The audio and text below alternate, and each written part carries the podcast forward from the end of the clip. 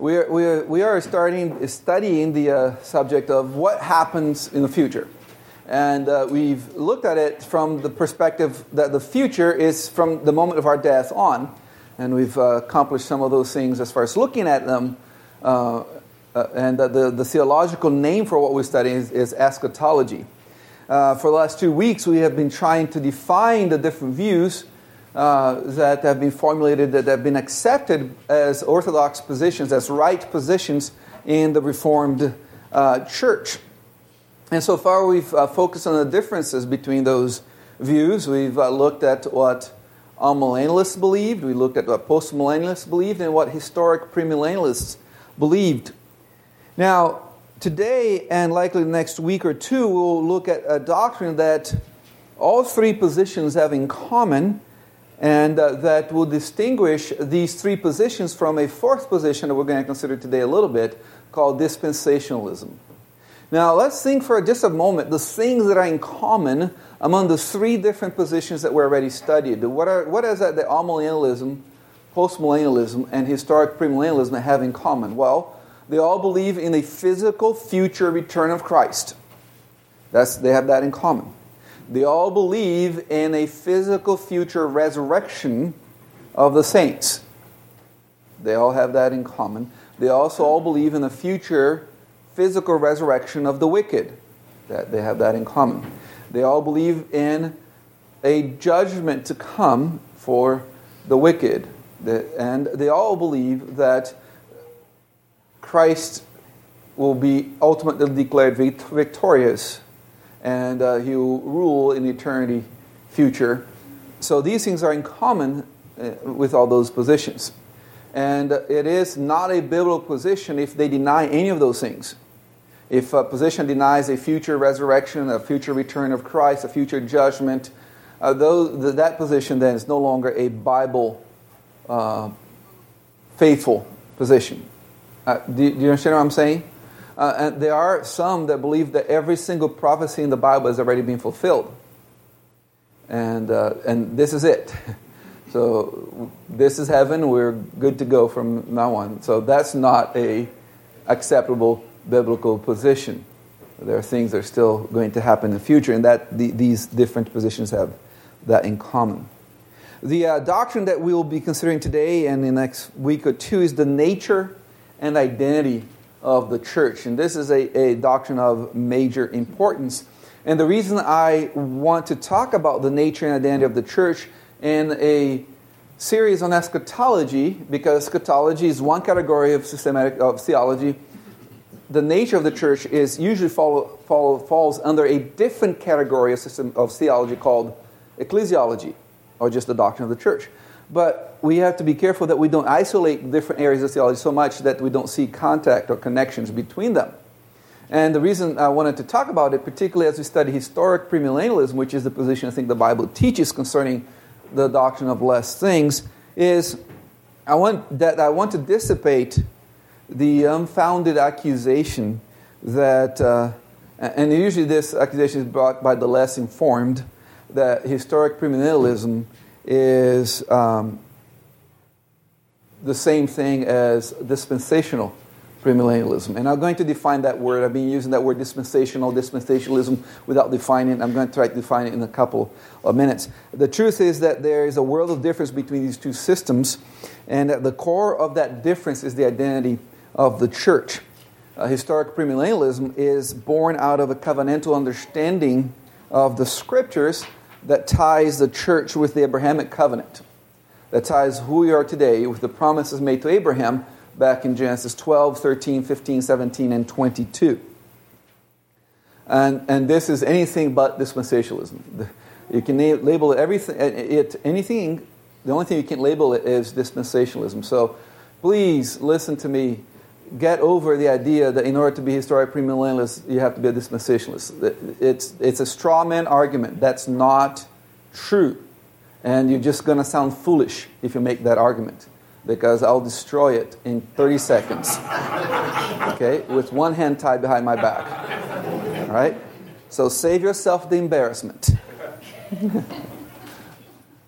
Charles Ryrie, which uh, some, some, of you know, some of you still carry his study Bible around. I, I have a lighter in my, bo- in my pocket. If I see you carrying that, I'll burn it. Uh, no, I won't do that. But uh, uh, Charles Ryrie, who is considered the fa- father of modern dispensationalism, Charles Ryrie is the famous professor at uh, Dallas Theological Seminary. He says the following concerning um, dispensationalism in his book, Dispensationalism Today. So if you want to know what dispensationalism, read that book. It's not very thick. Uh, you have a good picture. Uh, it's always good to, it's always better to learn what a position is saying from the proponents of that position. Uh, anyway, if you can do that. So uh, you can read Ryrie. And he says this he says, What then? Um, okay, what then is the sine qua non of dispensationalism? What is, what is it that is essential? If you don't have it, you don't have dispensationalism anymore. That's what sine qua non means. The answer is threefold. A dispensationalist keeps Israel and the church distinct.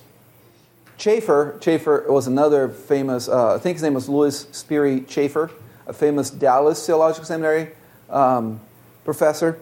It says Chafer summarized it as follows The dispensationalist believes that throughout the ages, God is pursuing two distinct purposes.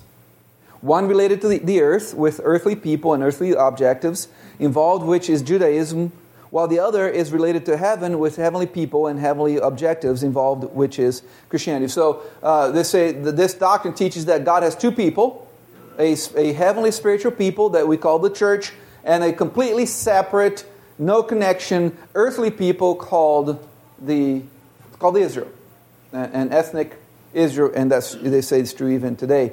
Uh, Ryrie continues. This is probably the most basic theological test of whether or not a man is a dispensationalist, and it is undoubtedly the most practical and conclusive. A man who fails to distinguish Israel and the church will inevitably hold to, not hold to dispensational distinctions, and one who does will. So that's really at the bottom line. That's why we're going to talk about the nature of the church, because that's really the, the, the, the major difference between what I'm trying to teach you and dispensationalism. Now, Ryrie says there is two other di- di- distinctions. One, he says that dispensationalists interprets the scriptures literally, and he also says that dispensationalists see the goal of life, the glory of God, where others like us would see as something different. Now, these two other points are straw men. Uh, every position claims to interpret the scriptures literally. Uh, because interpreting something literally means interpreting how it was meant to be interpreted taking into account figures of speech, taking into account genre, taking account uh, authority, uh, the, the, intention of the author in writing that. And, uh, uh and uh, we also would disagree with the glory of God. Does anybody remember what the first question to the most reformed catechism ever written asks? What is the chief end of man? And what is the chief end of man? To glorify God to enjoy Him forever. That everything exists, we exist to glorify God. So we would argue that uh, um, that uh, Ryrie may have uh, gotten that, those two uh, wrong, but the first one is completely right.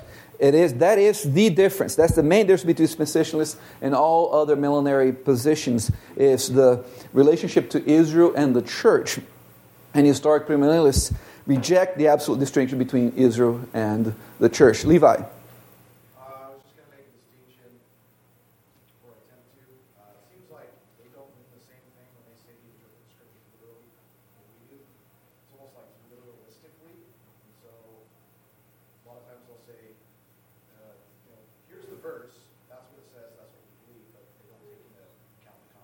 Right.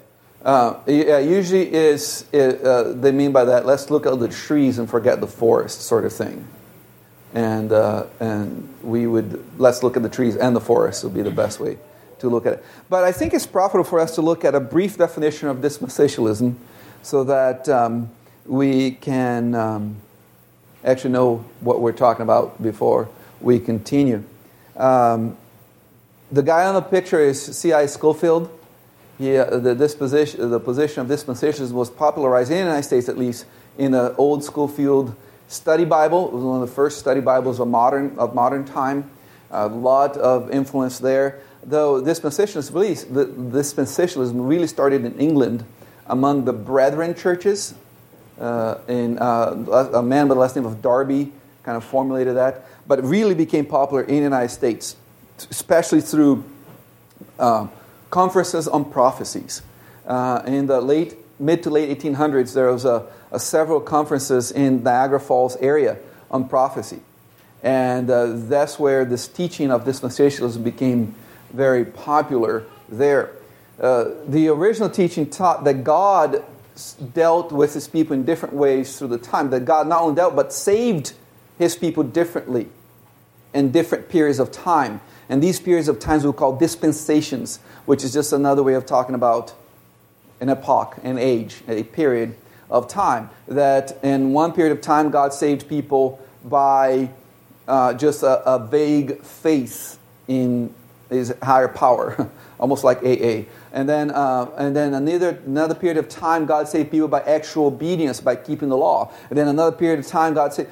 So that's how it became with the name dispensationalism, because these different periods of time, these different, different dispensations, that God would interact with people differently. The problem with that is that Hebrews 11, which is the chapter of the people whose faith we should have, the same type of faith, it, it, uh, it doesn't really match the different dispensations, this, different period of time that supposedly God saved different people differently. And there, the Holy Spirit says that all these people had the same kinds of faith that we are supposed to have today.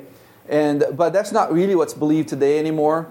Uh, people like John MacArthur, who is a big proponent of dispensationalism, even Charles Ryrie, wouldn't say that anymore. They, they would say that the Old Testament saints are uh, saved by faith the same way that the New Testament saints are but they would say that the Old Testament promises to Israel are conceived of as unconditional.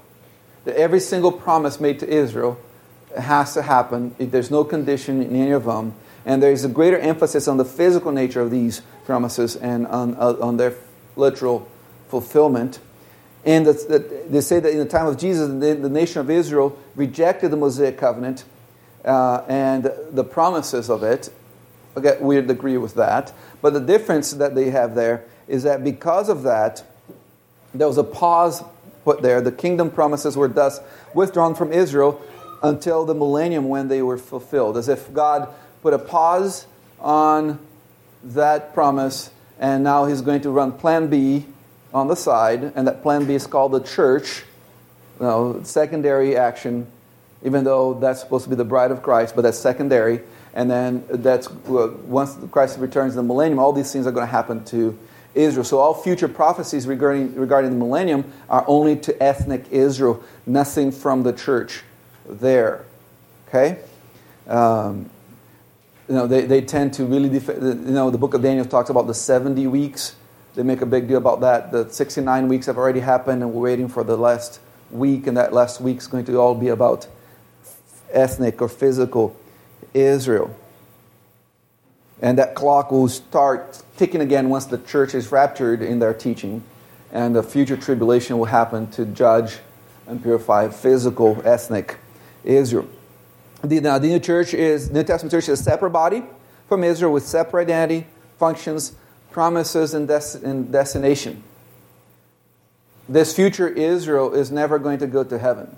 It's going to be an earthly sort of existence, and the church is the one that's going to be in eternal heaven. Almost like a uh, Jehovah Witness sort of differentiation um, uh, there as well. And that the church is just a mystery not knowing the Old Testament. It's a kind of parenthesis, a plan B in God's side. So, in essence, Christ has two brides. You have the earthly bride called Israel, ethnic Israel, and then the heavenly bride called the church. So, in essence, Christ is a bigamist. Two different uh, uh, brides, this earthly bride and these, this heavenly uh, bride. And they also teach that in the millennium, Israel will have been uh, converted and will receive the kingdom promises, which promises will include a reestablishment of legal Jewish legal law system and temple sacrifices as well. There will be temple sacrifices there. And earthly uh, Israel will be an earthly people, the church a heavenly people, and will reside in heaven. In short, Israel and the church are entirely distinct. Future tribulation will be only for Israel, not the church. Um, and that's kind of a very brief, very quick summary of their teaching, but I think I've hit all the major tenets that are popular. And this is a position I assume that a lot of you have been mostly exposed to in the United States, because it is the prevalent position of evangelicalism today. Uh, a lot of times adopted uh, thoughtlessly, I mean, meaning just that's what it is. There's not a lot of thinking about it, uh, but it's not a biblical position. Any questions before we continue? Doug? How would, like, John MacArthur or a proponent of dispensationalism today um, interpret Hebrews? Would they just interpret that for the church and not for the Hebrews? So the question is, how does a current dispensationalist, a modern dispensationalist, interpret the book of Hebrews? I'm assuming the, the cessation of sacrifices. Yeah. So a guy like John MacArthur sees, says, yes, there'll be a temple, but the sacrifice will have no meaning. Just what, yeah, that's what they were going to do. I can see is trying really hard to formulate a question in her head, but she's not quite sure yet what that question is. Jim Hunter. Uh, what what was the uh, historic position of the BP Church, and if it, if it was that or something close to that, when did it?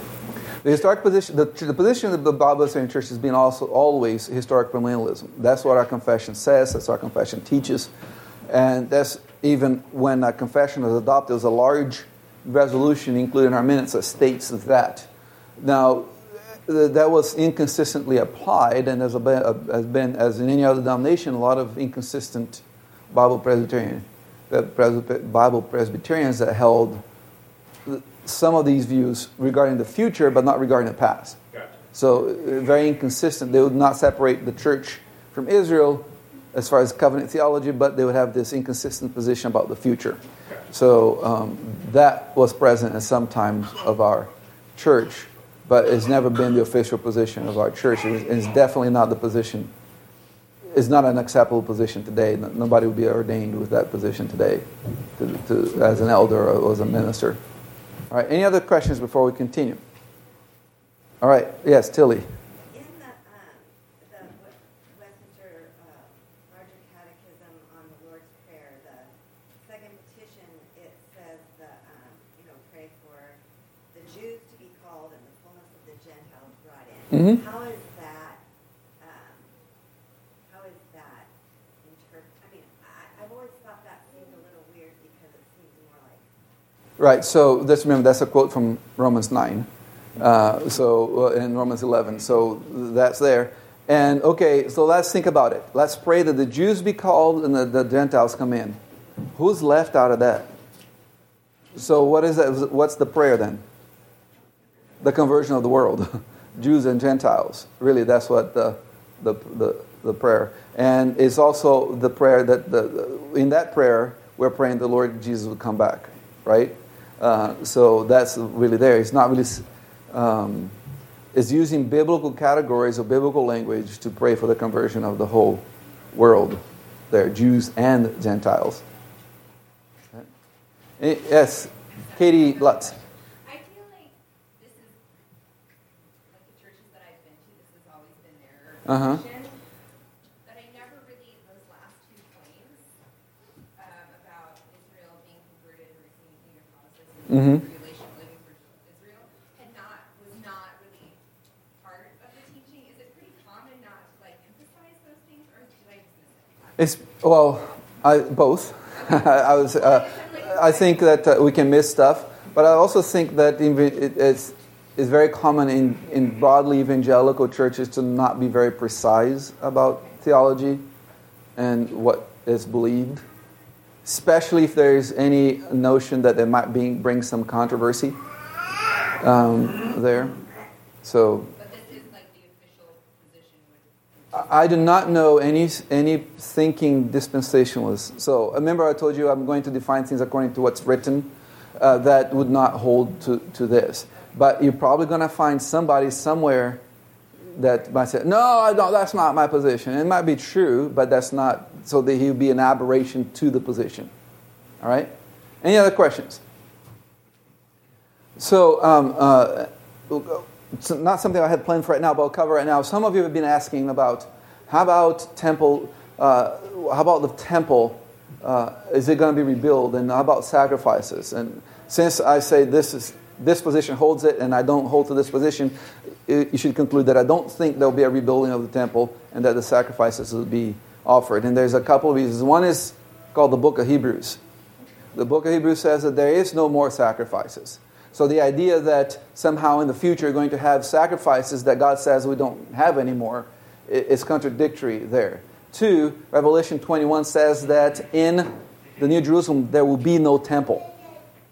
And uh, the Revelation also says that New Jerusalem is established at the coming of Christ, not at some time future to the coming of Christ. So there is no temple in the New Jerusalem. And then you say, but, Pastor, eight chapters in the book of Ezekiel, the most boring chapters in the whole Bible are about the rebuilding of a temple. Well, if you read chapter 43, which is the, the center chapter of that, it clearly says, if you do all these things, Israel, then I'll rebuild the temple.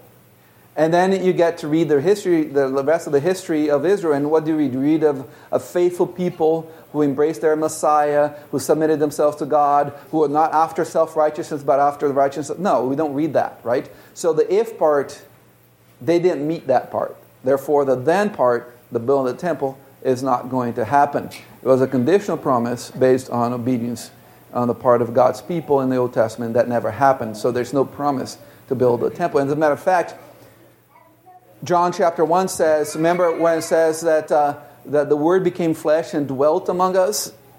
Talking about Jesus? I think it's verse 14. The word dwelt there is actually the word for tabernacled. He actually pitched his tent, built his tabernacle. And so, who is the temple? Is the Lord Jesus Christ. Remember what he said? Destroy this temple and I'll build it, rebuild it in three days, referring to himself. He is the temple. And that's what the Revelation says that there's no need for a temple in the New Jerusalem, including the Millennium Kingdom, because Christ is there and he is the temple. And he's the one that offered the sacrifice, both of the high priest and the sacrifice himself. Therefore, there will be no need for sacrifices or a temple, and therefore, we're not going to have a temple or sacrifices. Any questions on that? Risa? And right into there is where you fit the Christ dying once for all, Correct. that, that there doesn't have to be additional. And, and so, like in talk about Doug's question there, because John MacArthur is, the Bible is what's important to him, and he sees that in Hebrews, then he has to say, yeah, there'll be a temple, yeah, there'll be sacrifices, but it'll be just memorial sacrifices. Uh, They, they don't mean anything, just to remind us of what Christ has done. But the, the whole book of Hebrews says that those things were shadows, right? And now that we have the, right, the, the real thing, we don't look at the shadows. It's like, you know, the, the, the, the military husband gets deployed, the wife has pictures, or talks to him, to him via FaceTime or Zoom, and then he returns home, and she refuses to actually talk to him face to face. He only wants to talk to him via Zoom. That would be the idea of having sacrifice to remind us of Christ when Christ is right there, standing before us. You weren't here the whole time. Go ahead. So it seems like the dispensationalists, the temple's a really big deal, and they kind of build a lot around it. Mhm. Yet what you just gave se- seemed like such an easy resolution Mhm. to that problem. Why isn't that? Do you have any idea why that's not compelling to them? What you said about the, the center point of that. Be- because the, they fail to understand the connection between Israel and the church. That is the key point. Once you see that, you don't need all these other things because you see the fulfillment of several prophecies in the church itself, herself. And you don't need to be uh, expecting a future ethnically Jewish uh, uh, uh, millennium. Think about it, it's completely uh, dispensationalism, eschatological dispensationalism, makes no sense either. Because think about it. A lot of Christian dispensationalists are pro Israel, and they want all Jews to move to Israel. Right? That, that, that's, they're Zion, they tend to be Zionists. Let's make all. And their theology says that God is going to zap Israel. So let's make everybody move, all the Jews move to Israel so we can zap them, and hopefully a few get saved. So it's, it's irrational in that way as well. So, um, all right. So all I've said so far, so it's supposed to have taken five minutes, but that's okay. Any other questions before we continue? All right. So the uh, my ne- my goal next is to actually look at the idea of the church and to start by looking at the word church in the Bible because a lot of a lot of it's made of it And the word church in the Bible is not used in unified sense. You can't get a definition and apply it to the whole Bible. The, the, the king of meaning is context. How is a word used in the passage it, find, it finds itself? That's what defines, that determines its meaning. And one way that the word church is used as the collection of all true believers through the ages.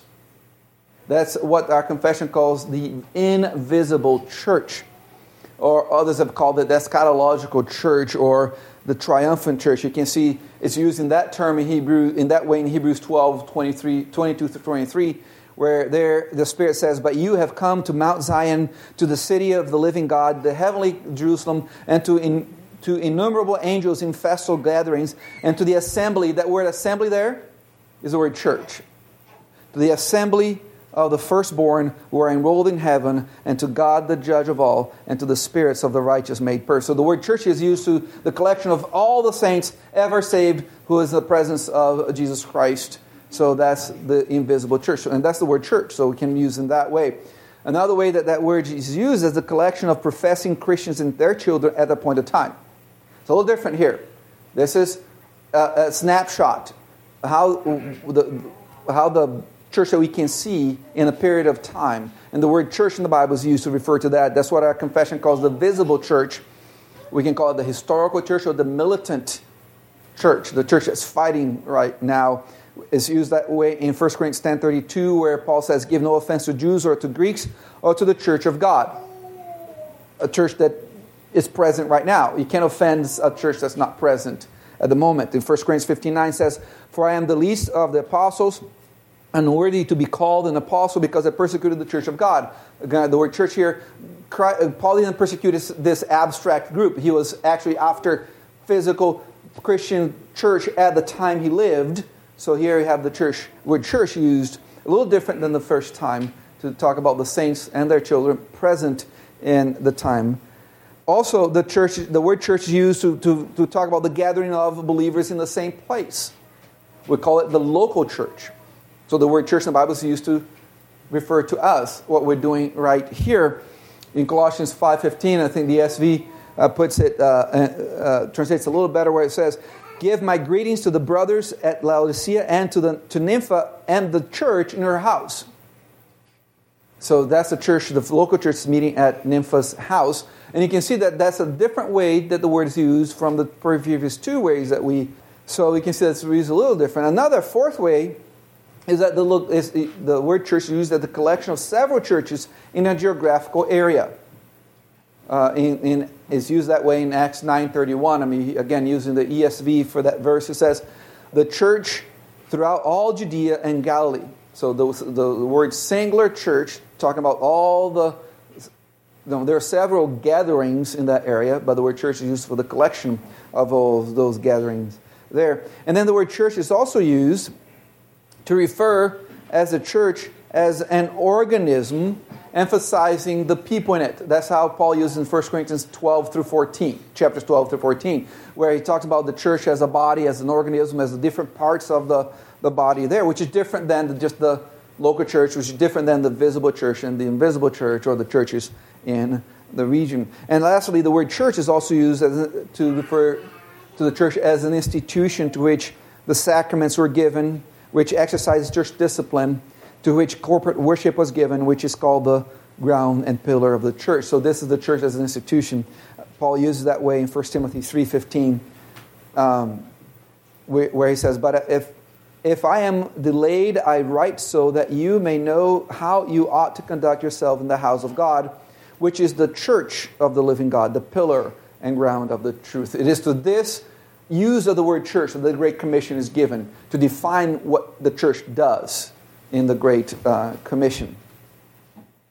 In, in, this, in this part of our study, in, this is the definition of the church that we're going to be considering because that's what matters to what we're talking about, though these categories are not so mutually exclusive. They're going to leak into each other, but that's the, the idea that we're going to be looking at. We're not quite through our word study of the word church yet because we're going to look at how that word is used in the Old Testament, but we're going to end here today and we have time for one or two questions if they're quick questions. All right, so let's pray. Father in heaven, thank you for your goodness to us. We thank you that you are a God who teaches through your word and through your church. We pray that we will be faithful to what your word teaches us. We pray in Jesus' name. Amen.